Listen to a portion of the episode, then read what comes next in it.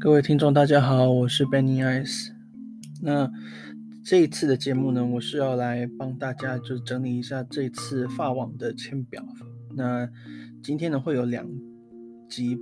个不同的节目，一集呢是讲男单的签表，男子单打签表。那另外一集，呃，在之后会再上传的是女子单打签表。那首先，我们先来看这次男单的签表。那这次男单的签表呢，大部分目前为止，呃，普遍的评价是认为说，上半签与下半签之间的实力是比较不平衡的。那如果我们去看 Tennis Abstract 这个网站上面的，就是所谓的 Elo Ranking，也就是依照每一个选手他在比赛中面对的对手强度，呃，所累积的分数的排行的话。前五名，我我现在讲的是在红土上面的 Elo Ranking。那红土上的前五名的第二、三、四名，就是分别是 Carlos Alcaraz，然后 Novak Djokovic，还有 Alexander Zverev 呢，都是在上半部。那十名里面呢，就有六名，就是包括除了前面三个以外，就还有 Rafael Nadal、Sebastian Baez，还有 Diego Schwartzman。都在同一块这样子，以数量上来说，嗯，没有差很大。可是就是以如果以排名来讲的话，呃，的确上半部的强度会比下半部还要再更强一些。那我们就开始来看这个签表。那在上半部的第一个第一个 quarter。第一个 quarter 就第一个四强的部分，这个席次呢，呃，这个区块的两大种子呢，刚好呢就是呃卫冕冠军也是球王的 Novak Djokovic，以及十三次的法网冠军 Rafael Nadal，嗯，分别都是在同一个同一个四分之一的区块。那 Djokovic 呢，他的卫冕之路呢，第一。轮要面对的是日本的西冈良人，那第二轮可能会面对的是来自阿根廷的 Federico Coria，还是呃另一位是 Alex Molcan。那他第三轮有可能会面对的是来自美国的 Jenson Brooksby，或者是来自乌拉圭的老将 Pablo Cuevas。那第四轮呢，也是就会稍微比较硬仗一点，嗯，有可能是打来自阿根廷的 Diego Schwartzman。也有可能是来自保加利亚的 Grigor Dimitrov，或者是一向在红土都有表现还不错的呃西班牙选手 Jaume Munar，哦，Jaume Munar。那以这个签表来讲，至少在面对纳豆之前，如果要说比较具有挑战性的比赛，大概是以十六强可能会面对 Schwartzman 比较。会有挑战性一点。至于面对 Dimitrov 还是 Munar 等，Munar 之前也面对过，也是打到了在法网也有对战过，应该是二零一七年的，呃，二零一七年或二零一八年的时候，那那时候也是打到了打了四盘。那 Brooksby 的话是去年的美网有打过，可是毕竟，呃。Brooksby 相对来讲，在红土的威胁性应该不高，所以他有可能搞不好连 Cuevas 都过不了。所以以这一区来讲的话，Djokovic 应该是可以顺利的到八强。那他到八强的对手，就现在目前看起来非常有可能就是 Rafael Nadal。那 Nadal 呢，他的第一轮是面对澳洲的 Jordan Thompson，第二轮有可能会面对呃二零一五年的法网冠军是。Stan Wawrinka 或者是地主的 Corentin Mute 那这场比赛呢，没有一定是 Wawrinka 赢，因为毕竟 Mute 他也是一个打法蛮怪异的一个法国选手，对，因为法国选手一向都是天赋满满，然后打法都蛮蛮常会让人感到意外的，对，那 Wawrinka 呢是最近呃在罗马。这这几个礼拜就打得比较起色，可是要他立刻在五五盘三胜的大满贯比赛有太杰出的表现，大概有点困难。所以如果他在第二轮面对纳豆的话，呃，除非他当天的状况非常的出色，要不然应该是不太会威胁到纳豆的。的表现，除非纳豆自己本身，因为毕竟他还有脚伤的部分，除非他当天的状况也有问题，否则应该应该只是名义上看起来很漂亮的比赛。那呢，到如果过第二轮的话，第三轮应该会面对的是来自意大利的 Fabio Fognini 或者是荷兰的 Botic van de Zandschulp。那这场比赛呢，可能，嗯，得到赢面还是大一点，只不过就是面对就是打法比较怪异的 Fognini 或者是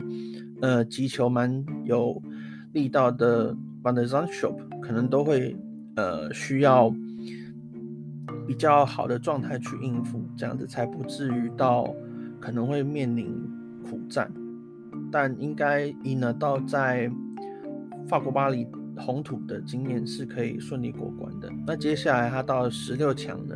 十六强来说的话，呃，那倒是可能会面对 Felix Auger-Aliassime 这位小老，这位加拿大的小老弟，或者是呢，呃，来自塞尔维亚的 Filip。Krajinovic 或甚至也有可能是美国发球的重炮 Reilly Opelka。那如果今天是在硬地或草地的话，那面对 Opelka 还是 o s h a l e s i m 的话，我会觉得拿到的呃危机会比较大一点。但既然是在红土，除非他的身体状况有问题，或者是说当天呃他对手的状况特别的好，要不然应该呢倒是。可以顺利的进到八强，然后与 Djokovic 打这场大家呃相信双方球迷都既害怕也很期待的比赛。那以目前的情势来看的话，我个人觉得 Djokovic 呃以近况来说是稍微好一点，但是毕竟是在法国的红土，那在法国的红土的话，嗯，拿到的经验是比较丰富一点，那所以。而且加上场地的特性，就是场域比较大，对拿到也比较有利一点。所以，嗯，就是到时候还是要看双方的临场表现，或者是说要根据双方在前四轮的表现，才会有比较明确的呃判断。不过以目前为止，Djokovic 的看好度应该会稍微高一点点，但不会差很多，就是大概五。五五波五一四九这种的，那在上半签的第二个四强区呢，呃，这边的头号种子呢，分别是 Alexander Zverev 以及 Carlos Alcaraz。那 Zverev 他的第一轮呢是会面对的是资格赛的选手，那第二轮可能就是会面对来自阿根廷的 Baez 或者是呃塞尔维亚的 Dusan Lajovic。那如果无论是 Baez 还是 Lajovic 都其实在红土的战力都还不错。那 Zverev 毕竟过去有时候在大满贯前面的时候，偶尔还是会就是出现打球状态呃还没到位的情况，所以有时候也是会打得比较辛苦。那就看说他面对这些选手呃的调整状况如何。如果调整状况没有很好的话，Baez 是。蛮有蛮有可能让他面临苦战的。那第三轮面对他 Zverev 如果过关的话，第三轮可能会面对的是呃 Alexander Davidovich Fokina 啊、呃、，sorry Alejandro Davidovich Fokina。那 Davidovich Fokina 的话，呃，虽然说在底线来说应该是可以跟 Zverev 互相抗衡，可是因为 Davidovich Fokina 的发球的呃稳定性是稍微比较差一点。那过去两个人在对决的时候，也因常常因为这样子，反而让 Zverev 比较能够在回发时占上风。所以如果 Zverev 能够打到这边的话，应该是可以轻松过关。那如果到第四轮的话，呃，第四轮的对手其实基本上可潜在对手都对 Zverev 都不会是太大的威胁。就算是美国的 Taylor Fritz 在红土上，因为 Taylor Fritz 虽然说击球的力道还有发球都还不错，可是到了红土以后，他的移位上的缺陷应该会被放大，所以他会不会打到那边都不确定。那就算打到那边的话，Zverev 应该也可以过那一关。所以我是认为，除非 Zverev 的心态出现了问题，还是说身体出身体有呃有一些有一些状况，要不然。应该是可以顺利进到八强的。那他在八强的对手呢？以目前来看呢，大概 Carlos Alcaraz 的几率也是比较高一点，因为 Alcaraz 的签表，第一轮面对资格赛选手，第二轮面对的可能不是来自澳洲的 t a n a s i Kokinakis，那就是西班牙的同胞 Alberto Ramos Villolaz。那 Ramos Vilolas 呢，在红土的战力是不错。那 Alcaraz 过去也有跟他对决过，可是以现在的状态来讲的话，Alcaraz 大概嗯要过关不成问题。第三轮会比较有趣一点。那第三轮的话，Alcaraz 应该呃没意外的话，应该是要面对的是呃来自美国的 Sebastian Corda。那 Corda 曾经在今年的蒙地卡罗有曾经击败过 Alcaraz。那当然，蒙地卡罗的环境跟法网又不太一样。那当时在蒙地卡罗，Alcaraz 很明显的就是他的状态还没有到位。那只不过 Korda 他的确在红土也有一定的战力，所以这一场第三轮可能的比赛是应该会是一场蛮有趣的精彩好戏。那如果 Korda 没有进的话，那就有可能是来自法国的地主好手 Richard Gasquet。那只是以过去来看呢，Alcaraz 对 Gasquet 这种选手应该。是可以打得还算轻松的，所以，呃，如果 Alcaraz 可以打到十六强的话，那他的潜在对手有可能是英国的 Cameron Norrie，呃，俄罗斯的 Karen Khachanov，甚至如果状况调整的还不错的话，甚至也有可能是奥地利的 Dominic Thiem。不过以 Thiem 的近况来看，呃，能不能打到十六强可能也是个问题，所以目前来讲。应该，如果这区不意外的话，应该也是 Zverev 对上 Alcaraz 的几率会比较高一点。那所以大家就可以看到，就是说，以今年来看，呃，夺冠的前四大，以目前为止大家所普遍认为的前四大夺冠热门里面，就有三位 Djokovic、Nadal 跟 Alcaraz 都在同一个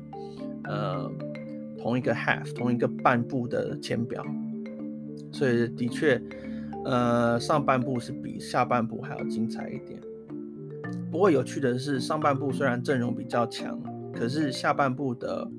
呃，可能前面的几轮的比赛可能会相对比较有趣一点。例如下半部的第一部分呢，下半部的第一个 quarter，呃，是头号种子分别是 Stefanos Tsitsipas 这位去年法网的亚军，以及来自挪威的 Casper Ruud。那两人呢都会在第一轮呢有一场，呃，都会有蛮账面上看起来蛮有趣的比赛。对 t i t i p a s 来说呢，他的晋级之路，他第一轮可能会面对的是去年在嗯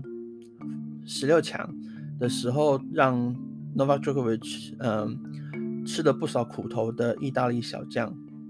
Lorenzo Musetti。那 Musetti 呢，他的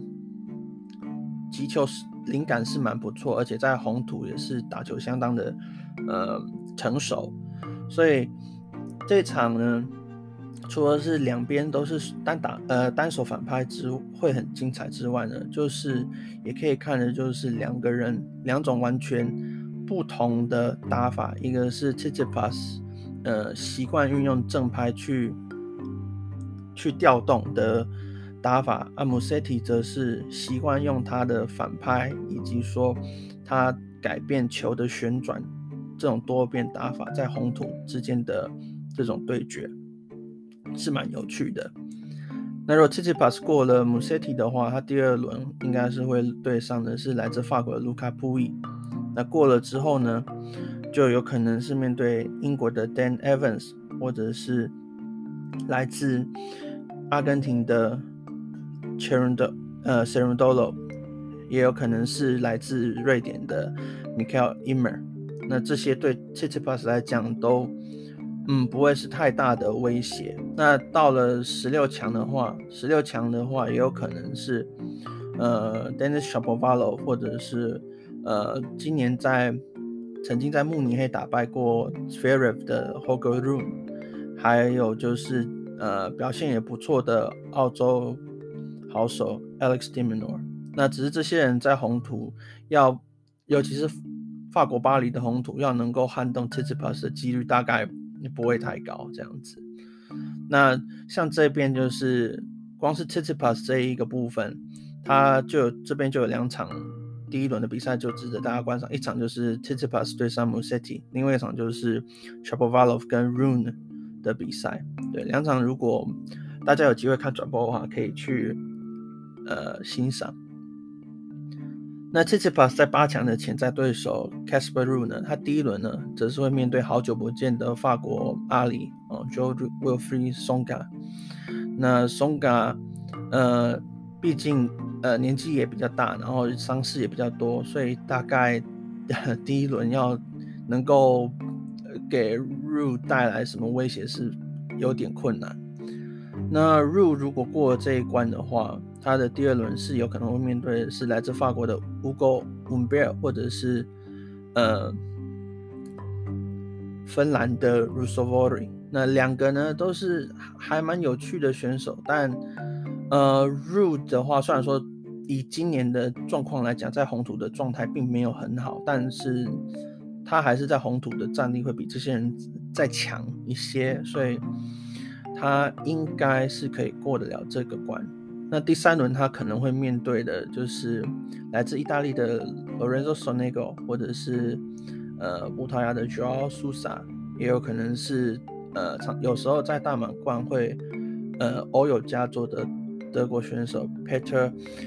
Gojowczyk，呃 Gojowczyk，对，那只是这些人会不会在红土